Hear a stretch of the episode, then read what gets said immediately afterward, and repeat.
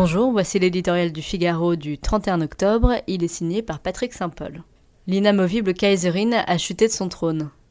La tempête déclenchée par sa politique migratoire a fini par précipiter l'Allemagne et l'Union européenne dans l'après-Merkel. La chancelière, qui avait prophétisé la fin de Gerhard Schröder après qu'il eut jeté l'éponge à la tête du SPD, le sait mieux que quiconque. Il est improbable qu'elle tienne jusqu'à la fin de son mandat en 2021, dès lors qu'elle a annoncé son intention de ne pas se représenter.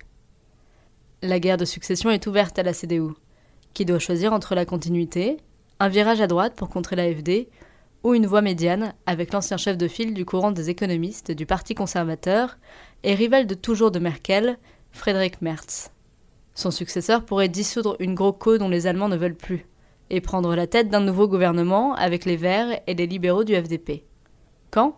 L'élection européenne de mai 2019 s'annonce comme le dernier combat d'une chancelière de fer qui a déjà un genou à terre. L'UE ne peut s'offrir le luxe d'interminables adieux à sa chef de file. N'en déplaise à ses détracteurs, Mouti fut une gestionnaire prudente et calculatrice, garante d'une certaine stabilité face aux tourments qui ont agité le continent.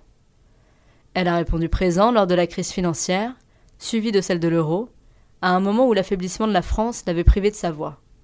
Mais à l'heure du bilan, force est de constater qu'elle laisse derrière elle une Europe sans vision. Élevée de l'autre côté du rideau de fer, Merkel est une Européenne de raison. Le gène du projet européen n'est pas inscrit dans son ADN comme il l'était pour son mentor Helmut Kohl ou Helmut Schmidt. Elle a délaissé l'axe franco-allemand pour rapprocher son pays de l'Est. Si, dans l'Europe des 28, elle n'est plus une condition suffisante, l'entente franco-allemande reste indispensable pour avancer. Plus que jamais, Emmanuel Macron est au défi.